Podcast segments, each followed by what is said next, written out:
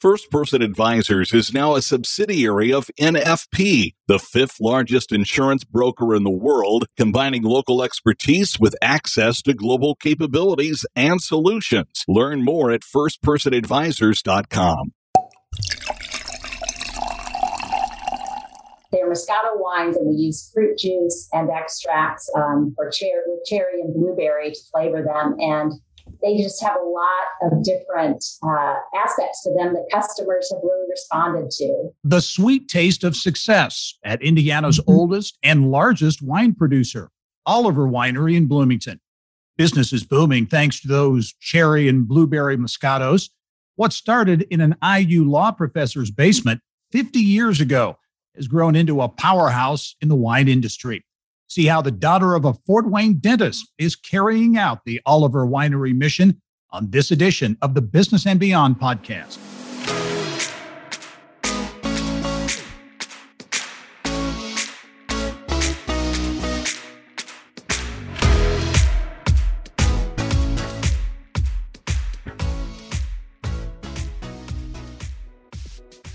Hello and welcome to the Business and Beyond podcast presented by PNC.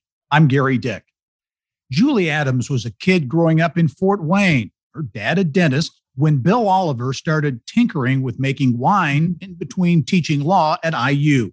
By the time Adams graduated from the IU Kelley School of Business, Oliver had taken his hobby to another level, bought a vineyard, and set up Oliver Winery in 1972. The company has grown exponentially since then. Oliver's products now available in 41 states and the winery has more than doubled in size in just the last two and a half years. CEO and Allen County native Julie Adams is now the guiding hand behind Oliver. And I'm pleased to welcome her to the podcast this week. Julie, thanks for joining me. Thank you for having me. It's great to talk to you today. Yeah, you have been busy. Uh, you and everyone mm-hmm. at, at Oliver have been really busy. You, you know, I think a lot of people know the Oliver name, the Oliver Winery brand, very visible there on, on 37. But I don't think a lot of people know how big you have become. Give us give us kind of a snapshot of Oliver, Oliver Winery today. Uh, so today we are one of the top 30 wineries in size in the country and really proud about that. There's a list that gets published in our industry every year and making that list has been a big deal uh, for us at the winery we we definitely sell a lot of wine out the front door of our tasting room where people are familiar and welcome lots of visitors to experience wine tasting in the gardens and such. But then we also uh, send a lot of wine out on semi trailer trucks to as you said 41 states across the country. And um, that part of our business is where we've experienced really dramatic growth in the last many years. And it's come out of having a real focus on some of those sweeter style products and really gaining a foothold with consumers that enjoy them, you know, like that fruit forward, effervescent style and um, have become devoted fans of our wines. So it has been exciting for sure. And it's definitely a team sport. I always say that it is a team sport at Oliver Winery, and it has been a really dedicated team across across the business that has seen us through all of this growth. Yeah, distributed again in 41 states, more than doubled your geographic reach since 2014. And you mentioned sweet wines. Sweet wines, that's really the Oliver sweet spot, if you will, right?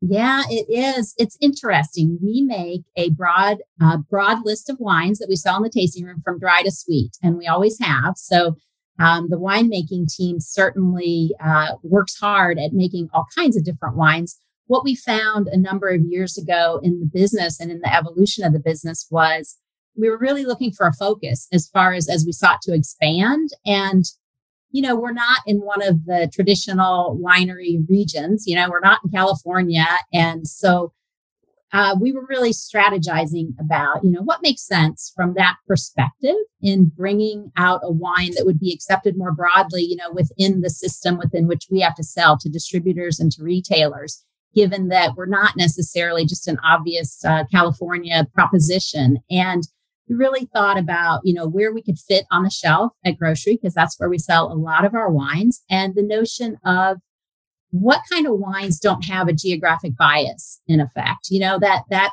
that thought really resonated with us of where could we focus where you know, it would be readily accepted. You know, if you we sell an apple pie wine, you know, people don't have a lens about apple pie as a wine. Whereas if I say, you know, would you like to buy this Chardonnay? There might be that idea of, well, I need to buy those from an outfit that works out of California. And we can certainly we we get fruit from all over the US. So we can we can get nice California Chardonnay fruit and make a really nice Chardonnay. But we really recognize that if we wanted to go broader, we ought to think about, you know, what what would be a proposition that would make sense strategically. And so that's why we ended up really focusing our efforts in the last few years and it's been very successful for us. And I always think it really harkens back to our Midwest Midwest roots in that we've been around for so long. We've always made it a point to be approachable about how we uh, sell wine. You know, if you come in the door of the tasting room, we welcome everyone there. You know, whether this is the first time tasting wine or they're an aficionado and know a lot about it. We train our staff to welcome everyone, to offer a broad range of wines and say, Welcome to the wine community. Welcome to our family today. You know, we want to find something that you can enjoy. So that's always been important to us. And the sweeter style wines have, in some regards, been not so much today, but as of eight to 10 years ago, were more ignored by some of the larger players. And we really sought to embrace those, the folks that enjoy those wines and make make wines that, you know, have broad appeal and that all kinds of people can embrace and be part of. And we just think that, you know, from a product perspective, it fits really, really well with who we are. Julie, t- for those who don't know, give us the abridged version because Oliver Winery, I think, is one of the great Indiana family success stories uh, in terms of uh, building a business uh, from scratch those who might not know the the story uh, that I just kind of touched on briefly in the intro, talk mm. about mm. how how Oliver Winery came to be.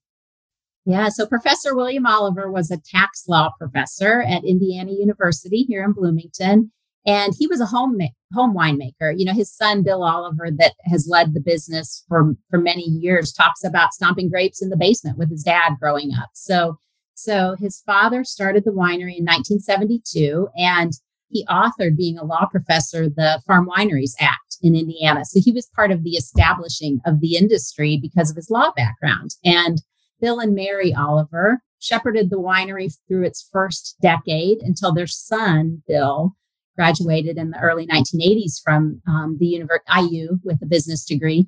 And he decided to pursue it full time. It had been more of a hobby for his parents and a side a side business. And Bill decided to pursue it full time. And he always talks about, you know, he really identified at the outset fruit quality and, you know, cleaning the place up and welcoming visitors, you know, was where he started in the early 1980s. But he really made a mark um, in Indiana growing the winery at a more rapid clip with bringing in better quality fruit and bringing better quality. The, the soft wine collection that probably a lot of folks know about was a bestseller, still is a bestseller for us and has been for decades. And Bill established those wines. And in the 1990s, that decade, he went back to IU, got his MBA. And he always says the best thing he got from his MBA was Kathleen Oliver. He met Kathleen uh, during that time at IU, and the two of them really built up the tasting room business in the 1990s. And they built the timber frame tasting room that we still operate out of today during that time. And they then, toward the end of that decade, got established with distributors here in Indiana that really partnered with them to take the winery um, to, to distributing much more deeply in Indiana. So as we went into the kind of 2000s, we were distributing much more deeply here in Indiana. And um, during that time, started distributing a little out of state, but really focused on Indiana. And then um, as we got into the 2000, 2009 is when I joined the winery. And that was the time when they were looking at succession planning and how could they bring up a leadership team? They wanted to step away from the business and focus on some other things. And so um, during the 2000 teens we really developed up a leadership team. And at that time you know made the decision that i just spoke about to um, really focus more strongly on sweeter style products and see what we could do to take that proposition more broadly mm-hmm. out and share wines from indiana with all kinds of folks across the country yeah. So a, a, big event, new ownership. Now, Olivers are still in an ownership position, right? Still involved with the winery. They are still involved. Yes. Yep. Bill's Bill's on our board of directors. So Bill is still involved at this point, but we did take on an investment um, from an investment group in 2021, just about one year ago uh, this month. And that was a decision that we made really based on the notion of as we have gotten larger and we're competing, it's a it's a very consolidated industry in the wine world the top five wineries sell over half the wines that uh, people buy in grocery stores. They have a big presence where they own many, many brands. And for us, as um, Bill and I were looking at and evaluating with our board of directors that investment, we were really looking at how do we best take the winery forward as it evolves and kind of what's what's a logical next step. And the investment group that we brought on has a couple of um, operating partners and board members that have joined our team. They are on the board of directors, so they're not day to day leading at the winery, but they're part of who we get to consult with and work with week in and week out. And they um, have backgrounds at the highest levels with Anheuser-Busch, with Bacardi, with Moet Hennessy, just a number of the really large players in our industry. And it's given us access to um, having some, you know, to that real benefit of mm-hmm. learning from them. You know, we're pretty homegrown.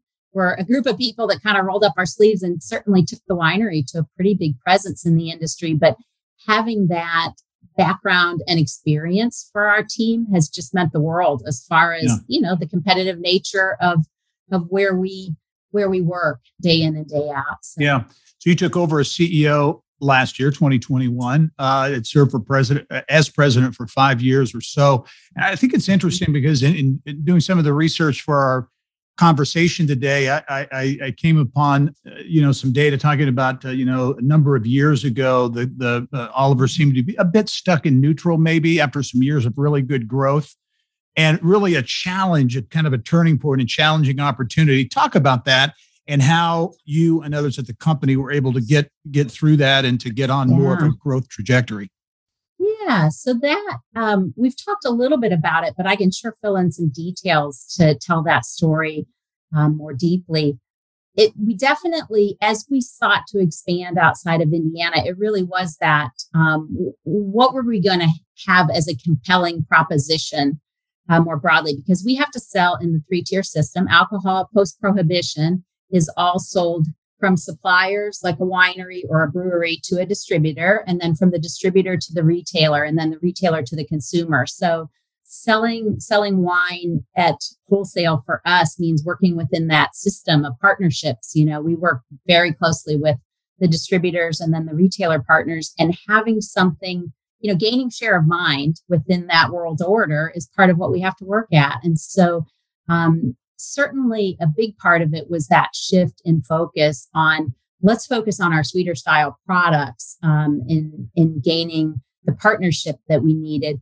But then the other part of that was it was during a time when the olivers were stepping further away from the business and we faced that you know that succession moment that a lot of businesses i'm sure face right. you know the the driving folks that were really the founders of where we had grown to um, we're looking to hand over those reins to a group of us at the winery. And, you know, what was that going to look like post Bill and Kathleen Oliver being at the winery day in and day out? And so we definitely did some hiring in that time. We hired a few key, key leaders in some areas on the sales and marketing front. But then from a culture perspective, we really had to double down on our efforts of what was it going to what was it going to look and feel like to have the voice at the front of the room and the, the leaders at the winery be different? And so we really thought about and brought to the table the notion of um, vision and purpose. What was the winery's vision and purpose, and what were our values? And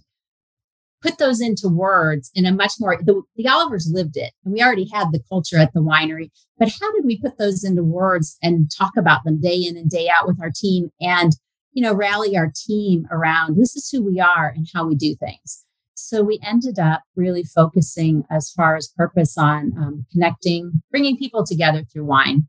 Um, you know that notion of wine is about community and connection. It just it just is. It's always been that way for me. You know when I think about evenings, if we open a bottle of wine at the dinner table and have friends over, it, it's about lingering at the table and having a really nice time together. So So we really talk to our teams a lot about that overarching purpose and make sure that everyone across the winery understands that they are such an important part of that purpose. Whether they work out at our vineyard, they're in the cellar, they're in the warehouse on a forklift loading trucks, you know, the wholesale team out in the field for us or on the hospitality front lines.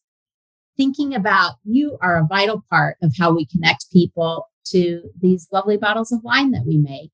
You know, we, we really rallied around that and it's been important. I I have a strong belief in purposefulness, you know, that people mm-hmm. people have better days when they have nice purposefulness about them and helping our team recognize that is super important. And then our core values, Bill Oliver helped draft them and they are very much in his voice. They're pretty simple. They are respect people, expect quality, think differently and get stuff done.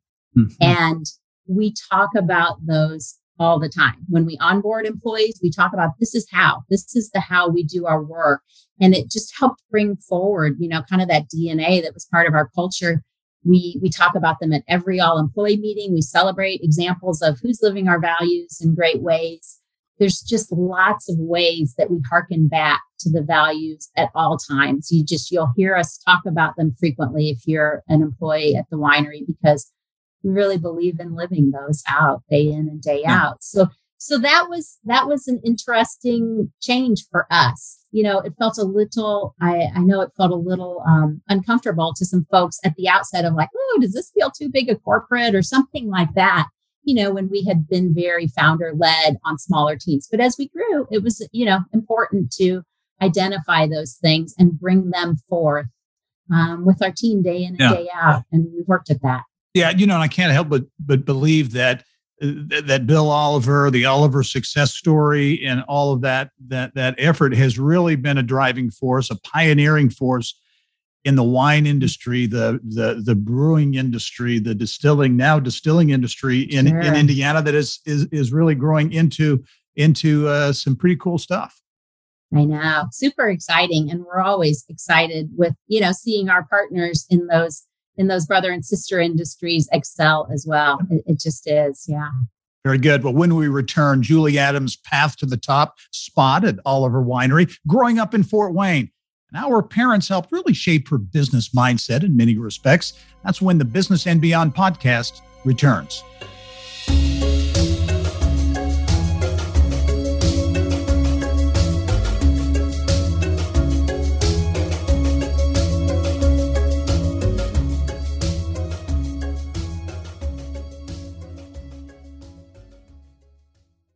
First Person Advisors is now a subsidiary of National Financial Partners, the fifth largest insurance broker and consultant in the world. Develop your total reward strategies all in one place with the combination of First Person's local expertise and NFP's global resources and integrated solutions. Learn more at firstpersonadvisors.com. Welcome back to the Business and Beyond podcast presented by PNC. My guest this week is the CEO of Bloomington based Oliver Winery, Julie Adams. And Julie, uh, you are a native Hoosier born in Fort Wayne. And as I understand, you had a very typical Midwestern upbringing. Is that an accurate uh, uh, depiction?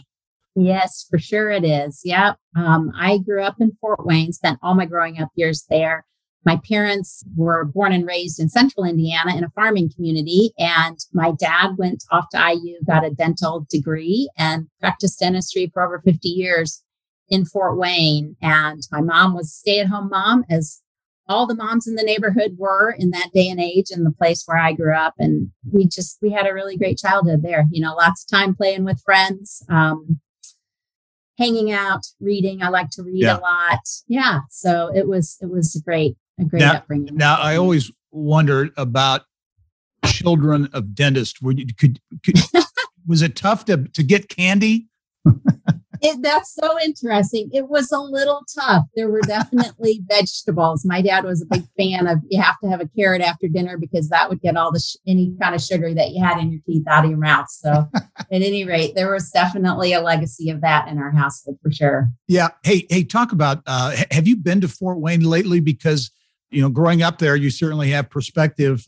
What is happening up there and has been, I think, the last number of years is really amazing in terms of the transformation in downtown Fort Wayne, the rivers, uh, so much going on in downtown. It's it's very exciting.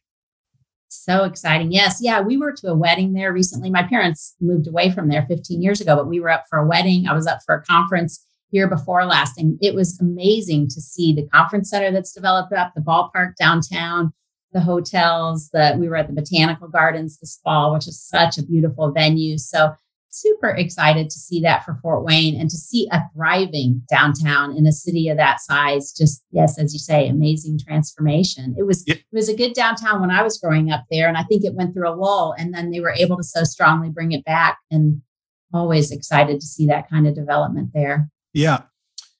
IU, you went to uh, you went to school at IU. Was that always the path? Your dad went there. Were you was that a, a given that you were gonna you were gonna head to Bloomington? I interestingly, I started out at Valparaiso University and ended up transferring to IU in my freshman year. And I certainly, though, always followed the Hoosiers. You know, I grew up in the era of basketball success in the 70s and early 80s, and my parents were big sports fans. And so knew about Bloomington had been before, and my older sister was here at the time, and all kinds of friends. So it was a great, it was a great path to come here. I started out studying as a teacher I was going to the School of Education and going to be a teacher. And that was what my mom had gone to college ah. for and done before she had children. And ended up, um, once I got out on the school visits and had a little bit of distance, you know, seeing that maybe necessarily was not the path for me, that I didn't want to spend my time in the classroom every day, all day. And my parents were real supportive of switching majors, which I know a lot of people do. And right. uh, I ended up going over to the business school and ending up very much enjoying that. I majored in accounting, but at the time, certainly the business school had the integrated, it was novel at that time, certainly an integrated approach where we took lots of classes in finance and marketing and operations and management and systems and such. And I just, I, I guess I'm a competitive person at heart in many ways and loved everything about the notion of understanding a business from all perspectives and that idea of how do the numbers how can the numbers help the business you know get better results i was never that into the compliance end of it but very much thought about the reporting and the how, how does how does the accounting team add to the, yeah. to the bottom line so uh, upon gr- graduation you worked at some as i understand some entrepreneurial businesses in the in the mm-hmm. bloomington area how did that experience working kind of smaller perhaps more nimble entrepreneurial companies how did that kind of shape uh, you in your role as CEO today? Interestingly, yeah, I started out in public accounting, which is what a lot of accounting majors do. I worked at the predecessor to BKD here in Bloomington. Um, that was the one accounting firm of size. And so I had a few years there where you get to see a lot of businesses. You know, you're doing audit and tax work and out at a lot of clients and saw lots of different environments. I was just always really aware of that and ended up taking a job for a small business where you know, it was, I was a controller for the first time and it was my chance to just think about, you know, what kind of, what kind of office environment did I, did I want to cultivate in my team? And yes, being in, being in that environment where I had a lot of influence over a smaller team was mm-hmm. something that appealed to me. And I was certainly, we didn't call, you know, there was no talk about business culture in that era. It was, I think it was before the millennials showed up in the workforce and kind of helped all of us change our mindset right. to um, addressing culture more day in, day out. But I sure thought about how could my team have good days, having a positive, you know, optimistic place, having the accounting team, you know, serve the rest of the business and cultivate that mindset in them of, look, we're overhead here. We're not the front facing part of this business. How do we support the rest of the team? And I had the ability to have influence over that since it was a smaller team. And we really thought, I, I even in those days, I thought a lot about how to get the accounting team out there and understanding more about the business. You know, the first business that I worked in, it was a security guard business, security alarms and building services and call center services we provided to businesses. And I always worked at getting the team members out there to meet the managers in the field, know, you know, go on a call with an alarm tech and understand what it's like to install or troubleshoot an alarm so that, you know, I thought about it in terms of they were the ones processing the transactions and it was important for them to have context about what they were doing every day, but also just the notion of they needed to have relationships with their team members broadly. you know, and and just be connected in that way to the broader organization. Mm-hmm. You know that yeah. that would that would be more meaningful for them in their jobs for sure. Yeah, in terms of where you learned leadership leadership lessons, I, I, I, it seems to me that you learned a lot from your parents and and kind of how they led by example. Uh, I, I, know you, you, talk about whatever you do, do it with excellence. Quality results matter. How much of an influence from a leadership standpoint did you derive from your uh, from your parents uh, growing up? Yeah, they had a really strong presence in my sister and my life lives together for sure, and it's interesting and you know you kind of look back in it and and understand better with some distance just how how strongly they imbued their values in us my mother she was you know in in her era she didn't work but she was very much all about hospitality. And today working in the hospitality business that comes home to roost for sure. She was very artistic. She always had really wonderful celebrations, holidays, birthdays, any of that. Everybody liked to come to my mom's events because they were wonderful. And having that kind of hospitality DNA as part of growing up was important. My mom also really strongly cultivated gratitude in us. She she had a practice if it was the day after the holidays or the day after our birthday, we would want to go play with our friends and show them new toys and, and do those things. And she had a notion of no, no, you were going to sit down at the table. The first thing you had to do was put together the list of who gave you what and who you were going to be writing the thank you notes to, and then just sit there and write notes. And I had terrible handwriting, and we would get into tussles over that.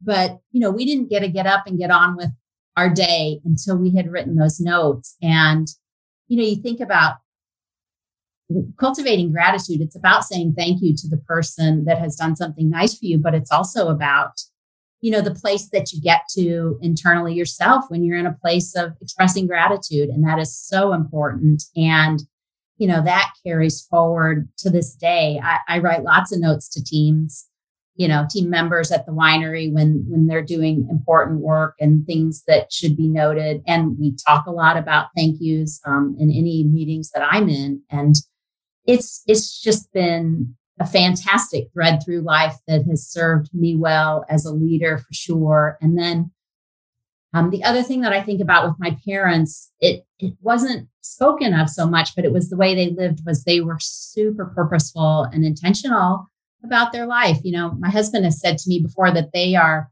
having gotten to know them over decades now. They are the most kind of intentional folks he knows as far as what they set out to do and the the adult life that they that they crafted for themselves and how it worked out so well for them. As far as my dad was in a career he really liked he worked for over 50 years you know into his 70s because he always just said you know what would i do with my days? I like getting up and helping people with their teeth and hooray for him finding that and having that in his life for all those years. My parents both golfed together just all the time. They were pretty fanatical about that. They liked to watch sports. They they just had cultivated they liked history and um, travel and the arts and culture. And it, it, we just watched them, you know, and their life unfold in this nice way by being thoughtful about how did they want to spend their days yeah. and what was going to make for good days. And that is what I think has really carried through with how I think about the workplace. And, you know, I always tell our teams, my goodness, we spend more time together than we do in a week with our families, really, when you uh-huh. think about the hours that we put in. And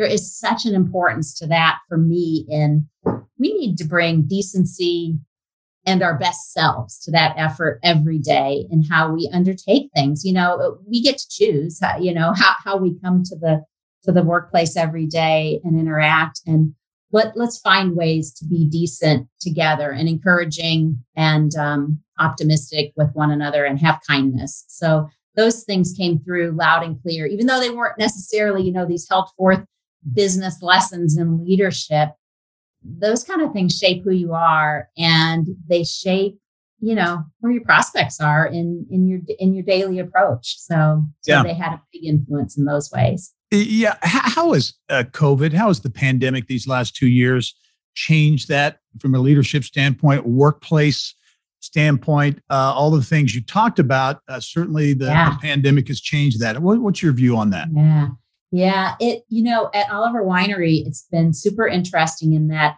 a little over half of our workforce serves on either our hospitality team or our manufacturing cellar, warehouse, you know, agricultural team at the vineyard. And so for all those folks, you know, that in order for them, they have to do their work on site. You know, they don't have remote ability to do their work. And so for us during the pandemic, our number one priority was the people that could work at home, work at home so that we had as few people on site, certainly at the outset, as as were needed so that we could be as safe as we could be for those teams, you know, and coming together, we really rallied our full teams around look, there are different circumstances in different areas. And we don't, we've never been through this. We don't know where this is headed. We need to take whatever good information we have and create as safe of conditions as we can for our teams that have to work on site. So I hope to think we were successful at that and that appealing to folks, you know, broader goodwill toward toward each other was was a good approach. And it really helped us see through you know heating regulations and changes in policy and all that. And then for our remote team we certainly were all remote for a certain amount of time but working at the winery you know there's a culture at the winery and being on site and being part of the operation that happens on site is a part of working for the winery and so we've really moved to a more hybrid kind of model for those that can be remote. Um, we can be remote for a day or two a week, and then we're at the winery yeah. for the other days. And we try to have that. We have a few people that are full time remote just because of finding good people in certain roles, and they're not in Bloomington, Indiana, and they contribute in in powerful ways. But but otherwise we're there at least part of the time and that's that's been a good kind of middle ground landing place for us today yeah. This is a big year for Oliver, 50 years uh, since the founding of the company. So obviously, this is a mm-hmm. year to to reflect on uh, a lot of great things that have happened over the decades, but also perhaps to look ahead as you look at what's next uh, for Oliver. A lot of growth here these last couple of years, to be sure. What can we expect to see uh, from Oliver here in these uh, these next several years? Yeah, I think that uh, for sure you will keep seeing innovation innovation has been a hallmark for us. We, we've always thought differently about products and product categories. And we'll be thinking about, you know, what what can we bring forward that will surprise and delight, you know, folks that enjoy our wines or new folks to enjoy our wines. So we'll be working on product innovation for sure. And then um, continuing to really double down on that growth that we talked about. You know, we we have nice growth here, but there are so many more places where we could we could take forth our wines and folks could enjoy them. So we will be working on that for sure while while we open the doors seven days a week at the winery to welcome you know visitors that come there. So. All right, very good. Ju- Julie Adams, the CEO at Oliver Winery. Julie, it's been a real treat to uh, have you join me on the podcast. I've really enjoyed the conversation. Spring is in the air here. Uh, great time to be down yes. in Bloomington and visit Oliver, mm-hmm. and we'll look to do that uh, in the future. Thanks for joining us. Oh, thank you so much. It was a good conversation. I appreciate it. All right. And thank you for joining us on this edition of the Business and Beyond podcast presented by PNC. It is a weekly conversation with achievers in business, sports, entertainment, and beyond. And you can download all of our episodes, plus get Indiana business news 24 7 all you have to do is go to InsideIndianaBusiness.com. I'm Gerry Dick. Thanks for joining us. We'll see you next time.